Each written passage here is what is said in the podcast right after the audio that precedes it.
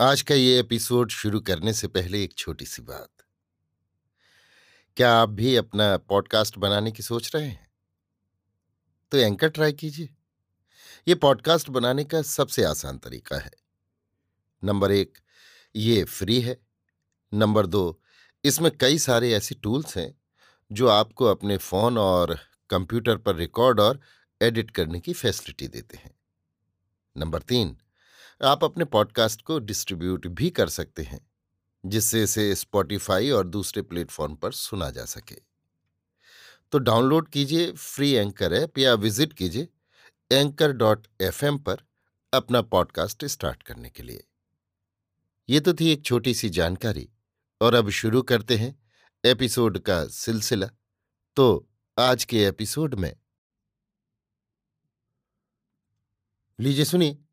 रविन्द्रनाथ टैगोर के लिखे उपन्यास, गोरा के छब्बीसवें भाग को मेरी यानी समीर गोस्वामी की आवाज़ में। गोरा जब बाहर घूमने को निकला था, तब उसके साथ अविनाश, मोतीलाल, बसंत और रमापति भी थे। किंतु गोरा के पूर्ण उत्साह में ये लोग पूरा साथ न दे सके। अविनाश और बसंत तबीयत खराब हो जाने का बहाना करके चार ही पाँच दिन के भीतर कलकत्ते लौट आए। मोतीलाल और रमापति को गोरा के ऊपर बड़ी भक्ति थी, इसलिए ये दोनों उसे अकेला छोड़कर न लौट सके। किंतु इन दोनों के कष्टों की सीमा न रही। कारण ये था कि गोरा बहुत चलकर भी न थकता था, और कहीं तकलीफ़ पाकर भी वो दो चार दिन ठहर जाता था। गाँव का जो कोई गृहस्थ गोरा को ब्राह्मण समझकर भक्तिपूर्वक अपने घर में ठहराता था, वहाँ अनेक असुविधाएँ रहते भी वो अटक जाता था। उसकी बातचीत सुनने के लिए सारी बस्ती के लोग चारों ओर से आकर इकट्ठे होते थे और दिन रात उसे घेरे रहते थे। वे उसको छोड़ना नहीं चाहते थे।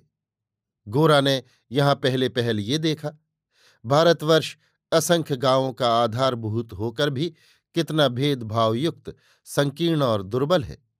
वो अपनी शक्ति के संबंध में कैसा अचेत और मंगल साधन में नितांत अज्ञ और उदासीन है। पाँच ही सात कोस के अंतर पर उसका कैसा सामाजिक प्रभेद है?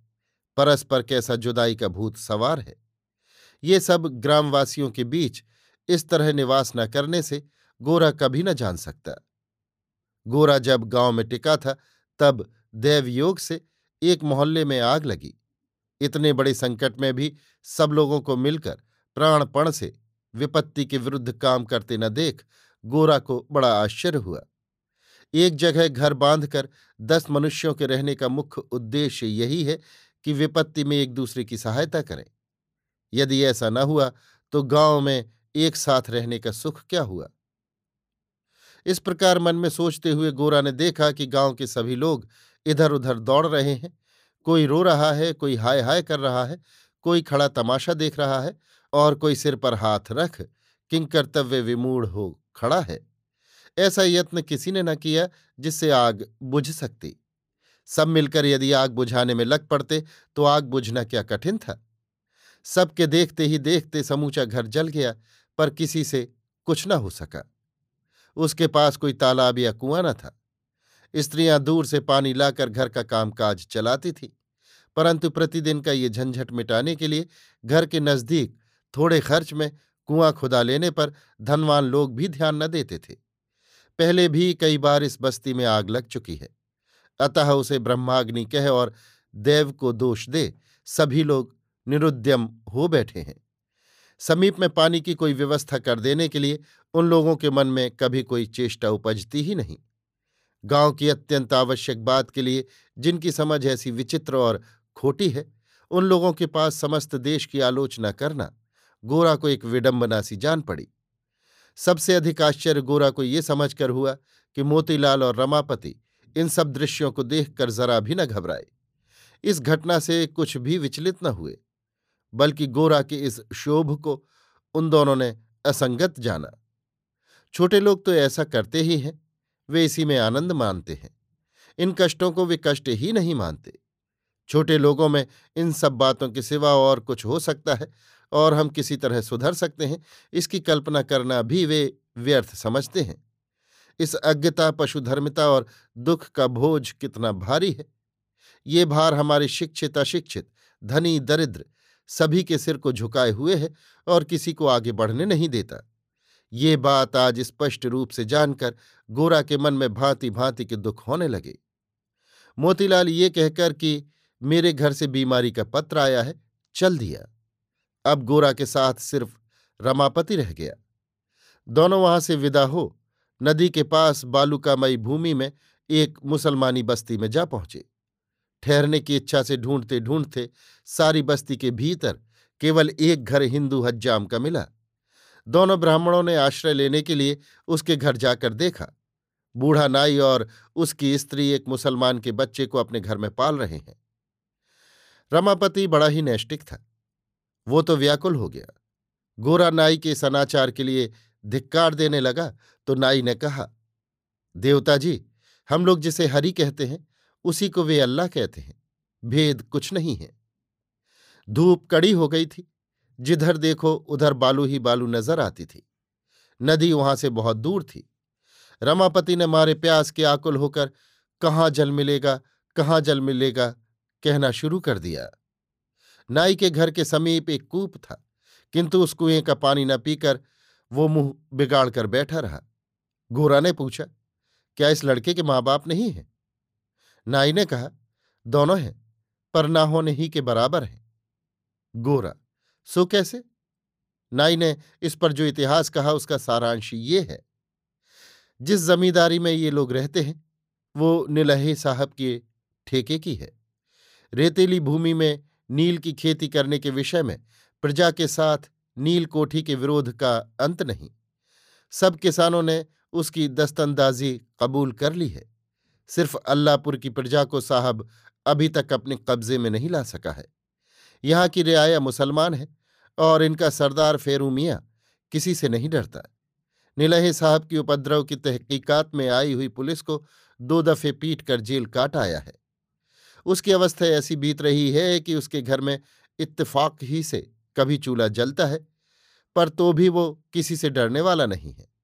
इस दफे नदी के समीप ही रेतीली ज़मीन को जोत गोड़कर इस गाँव के लोगों ने कुछ धान बोया था। करीब एक महीने के हुआ कि कोठी के मैनेजर साहब ने स्वयं लठेतों को साथ ले प्रजा का धान लूट लिया। इस अत्याचार के समय फेरू ने मैनेजर के दाहिने हाथ में एक ऐसी लाठी मारी कि उसका हाथ टूट ही गया। डॉक्टर ने उसकी चिकित्सा न कर सकने पर हाथ काट डाला। ऐसा बड़ा अंधेर इस देहात में आज तक कभी न हुआ था। इसके बाद से पुलिस का उपद्रव गाँव में मानो आग बरसा रहा है। उस आग में पड़कर प्रजा के घर की सब चीज़ें जलकर खाक हो गई हैं। किसी के घर में कुछ न बचा। पुलिस के क्रोध में पड़कर सब स्वाहा हो गए। स्त्रियों की इज़्ज़त न बची। सभी बेतरह बेइज्जत की गई हैं। पुलिस फेरू सरदार और कितने ही लोगों को हाजत में रखे हुए है। गाँव के बहुतेरे लोग जहाँ तहां भाग गए हैं। फेरू के घर के लोग आज भूखों मर रहे हैं। उनके देह पर से कपड़े तक उतार लिए गए हैं। यहाँ तक वे शर्म के मारे घर के बाहर नहीं निकल सकते। उनका एकमात्र लड़का तमीज, नाइन को गाँव के नाते से मौसी कहता था। उसे कई दिनों का भूखा देख नाइन अपने घर लाई और उसका पालन कर रही है। नील कोठी की एक कचहरी यहाँ से डेढ़ कोस पर है। दारोगा अब भी अपना दल बल लिए वहाँ ठहरा है। उस दंगे के उपलक्ष्य में वो गाँव आकर कब क्या करेगा, इसका ठिकाना नहीं। कल मेरे पड़ोसी नाजिम के घर पुलिस उतरी थी। नाजिम का एक जवान साला दूसरे गाँव से अपनी बहन को देखने आया था। दारोगा ने उसे देख बिना कारण कहा, साला देखने में कैसा मोटा ताज़ा है, इसकी छाती तो देखो कितनी चौड़ी और ये कहकर हाथ की लाठी ऐसी ज़ोर से उसके मुँह पर मारी कि उसके दांत टूट गए और मुँह से रक्त की धारा बहने लगी।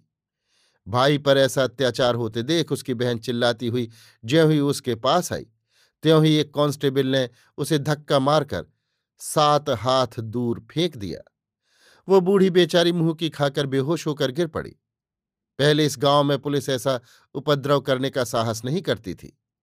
किंतु अभी इस गाँव के बलिष्ठ युवक लोग गिरफ़्तार होने के भय से भाग गए हैं। उन भगोड़ों की खोज का बहाना करके पुलिस अब भी गाँव को तंग कर रही है। नहीं कह सकते कब इस संकट से हम लोगों का छुटकारा होगा। गोरा उठना नहीं चाहता था। उधर प्यास के मारे रमापति के प्राण निकले जाते थे। नाई का इतिहास खत्म होते न होते उसने पूछा, यहाँ से हिंदुओं का गाँव कितनी दूर है? नाई करीब तीन मील पर जो नील कोठी कचहरी है, वहाँ का तहसीलदार एक कायस्थ है। नाम है मंगल प्रसाद। गोरा ने पूछा, स्वभाव कैसा है? नाई, साक्षात यमदूत ही कहना चाहिए। इतना बड़ा निर्दय और चालाक आदमी कहीं देखने में नहीं आया। दारोगा को वो कई दिनों से अपने यहाँ टिकाए हुए है। उसका कुल खर्च हम ही लोगों से वसूल करेगा। इसमें वो कुछ मुनाफा भी मारेगा। रमापति। गोरा, अब चलिए। मैं तो मारे भूख प्यास के मरा जाता हूँ, अब मुझसे नहीं रहा जाता। विशेषकर जब नाइन मुसलमान के लड़के को कुएँ के पास ले जाकर घड़े में पानी भर भर कर उसे नहलाने लगी, तब रमापति के मन में अत्यंत क्रोध हुआ और उस घर में बैठना उसके लिए कठिन हो गया। चलते समय गोरा ने नाई से पूछा, इस उपद्रव में जो तुम अब तक यहाँ टिके हो, सो क्या और कहीं तुम्हारे कुटुंबी लोग नहीं हैं? नाई मैं बहुत दिनों से यहाँ हूँ। इन सबों के ऊपर मेरी ममता बढ़ गई है। मैं हिंदू नाई हूँ। मैं खेती नहीं करता। मेरे जोत जमा कुछ नहीं है। इसीलिए कोठी के अमले मुझसे कुछ कह नहीं सकते। आजकल इस गाँव में एक भी पुरुष नहीं है। सभी जहाँ तहां भाग गए हैं। अगर मैं अभी यहाँ से चला जाऊँगा तो स्त्रियाँ डर से ही मर जाएँगी। गोरा ने कहा अच्छा मैं वहाँ से खा पी कर फिर आऊँगा। दुस्सह भूख प्यास के समय रमापति कोठी के साथ दंगा फसाद के वर्णन से गाँव की प्रजा को अपराधी ठहराकर उन पर खूब बिगड़ा। ये सब लोग बलवान के विरुद्ध सिर उठाना चाहते हैं। ये मूर्ख मुसलमानों की स्पर्धा और जड़ता नहीं तो और क्या है? उचित शासन के द्वारा इन लोगों की उद्दंडता दूर करने ही में कुशल है। इसमें रमापति को कुछ भी संदेह न था। ऐसे कमबख्त अभागों के ऊपर पुलिस का उपद्रव होता ही रहता है। ये गंवार लोग ही प्रधान दोषी हैं। ये अपने दोष का ही उचित फल पा रहे हैं। उसकी ऐसी ही धारणा थी कि वे मालिक के साथ मेल मिलाप कर लेते, फसाद क्यों खड़ा करने लगे। अब पुलिस के आगे वो वीरता कहाँ गई? वास्तव में रमापति की आंतरिक सहानुभूति नील कोठी के साहब के ही साथ थी। दोपहर की कड़कड़ाती धूप में तपी हुई बालू के ऊपर चलते चलते थककर गोरा एक भी बात न बोला। आखिर एक बाग के भीतर से जब कुछ दूरी पर कचहरी का मकान देख पड़ा, तब गोरा ने रमापति से कहा, तुम वहाँ जाकर खाओ, पियो, मैं उसी नाई के घर जाता हूँ। रमापति, ये क्यों? क्या आप भोजन नहीं करेंगे? तहसीलदार के यहाँ खा पी कर जाइएगा। गोरा, अभी अपना काम करूँगा, तुम खा पी कर कलकत्ते चले जाना। इस अल्लाहपुर में शायद मुझे कुछ दिन रहना पड़ेगा। तुम्हें यहाँ का रहना बर्दाश्त न होगा। रमापति के रोंगटे खड़े हो गए। गोरा के सदृश धार्मिक हिंदू ने इस मिलेच्छ के घर में रहने की बात कैसे मुँह से निकाली? ये सोचकर वो आवाक हो रहा। गोरा ने क्या खाना पीना छोड़कर उपवास व्रत का संकल्प किया है? वो यही सोचने लगा। किंतु वो सोचने का समय न था। एक एक घड़ी उसके लिए एक एक कल्प के बराबर बीतती जा रही थी। गोरा का साथ छोड़कर कलकत्ते जाने के लिए उसको अधिक निहोरा करना न पड़ा। कुछ ही देर में रमापति ने देखा कि गोरा विस्तृत छाया छोड़कर प्रचंड आतप में सुनसान बालुकामय मार्ग से अकेला ही लौटा जा रहा है। भूख प्यास ने गोरा को भी व्याकुल कर रखा था, किंतु अन्यायी मंगल प्रसाद का अन्न खाकर जाति बचानी होगी। इस बात को वो जितना ही सोचने लगा, उतनी ही ये उसको असह्य होने लगी। उसके मुख और नेत्र लाल हो गए। सिर गर्म हो गया। उसके मन में विषम विद्रोह उपस्थित हुआ। उसने मन में कहा, हम लोग भारतवर्ष में पवित्रता का ढोंग रचकर भारी अधर्म कर रहे हैं। एक नया उपद्रव खड़ा करके जो लोग मुसलमानों को सता रहे हैं, उन्हीं के यहाँ खाने पीने से मेरी जाति बचेगी। और जो उत्पात सहकर मुसलमान के लड़के की प्राण रक्षा कर रहा है, और साथ ही समाज की निंदा सहने को भी तैयार हुआ है उसके घर भोजन करने से मेरी जाति जाएगी। हा, ऐसी ना समझी। जो हो, इस आचार विचार की भली बुरी बात को पीछे सोचूँगा। किंतु अभी मुझसे ये ना हो सकेगा कि जाति बचाने की इच्छा से मैं इस घोर अन्याय के घर अन्न जल ग्रहण करूँ। गोरा को अकेला लौट आते देख नाई अचंभे में आ गया। गोरा ने आते ही सबके पहले नाई के लोटे को भली भांति बालू से मलकर अपने हाथ से कुएँ से पानी भरकर पिया और कहा अगर तुम्हारे घर में कुछ चावल दाल हो तो दो। हम रींध कर खाएँगे। नाई ने हुलस कर रसोई का सब प्रबंध कर दिया। गोरा ने भोजन करके कहा, मैं तुम्हारे यहाँ दो चार दिन रहूँगा। नाई ने डरते हुए हाथ जोड़कर कहा, आप इस अधम के घर रहें। इससे बढ़कर मेरा सौभाग्य और क्या हो सकता है? परंतु ये एक बात मैं पहले ही आपसे कह देता हूँ। हम लोगों के ऊपर पुलिस की कड़ी दृष्टि है। आपके रहने से कोई नया बखेड़ा न खड़ा हो। इसी का डर है। गोरा ने कहा, मेरे यहाँ रहने से पुलिस कोई उपद्रव करने का साहस न करेगी। जो करेगी तो मैं तुम लोगों की रक्षा करूँगा। नाई ने कहा, अगर आप हम लोगों की रक्षा करने की चेष्टा करेंगे तो हम लोग और भी विपत्ति में फंसेंगे। वे साले यही समझेंगे कि मैंने ही प्रपंच करके आपको बुलाकर उनके विरुद्ध गवाह खड़ा किया है। इतने दिन से किसी तरह यहाँ टिका तो हूँ। हाँ, अब टिक भी ना सकूँगा। अगर मैं अकेला यहाँ से चला जाऊँ तो वो सारी बस्ती बर्बाद हो जाएगी। गोरा अब तक शहर में रहकर ही आदमी हुआ। नाई क्यों इतना डर रहा है, ये समझना उसके लिए कठिन हो गया। वो जानता था कि न्याय के ऊपर दृढ़ भाव से आरूढ़ रहने पर अन्याय का प्राबल्य नहीं रह सकता। विपदग्रस्त गाँव को असहाय अवस्था में छोड़कर चले जाने में उसकी बुद्धि किसी तरह सम्मत न हुई। तब नाई ने उसके पैर पकड़कर कहा देखिए, आप ब्राह्मण हैं। मेरे पूर्व जन्म के पुण्य से आप मेरे अतिथि हुए हैं।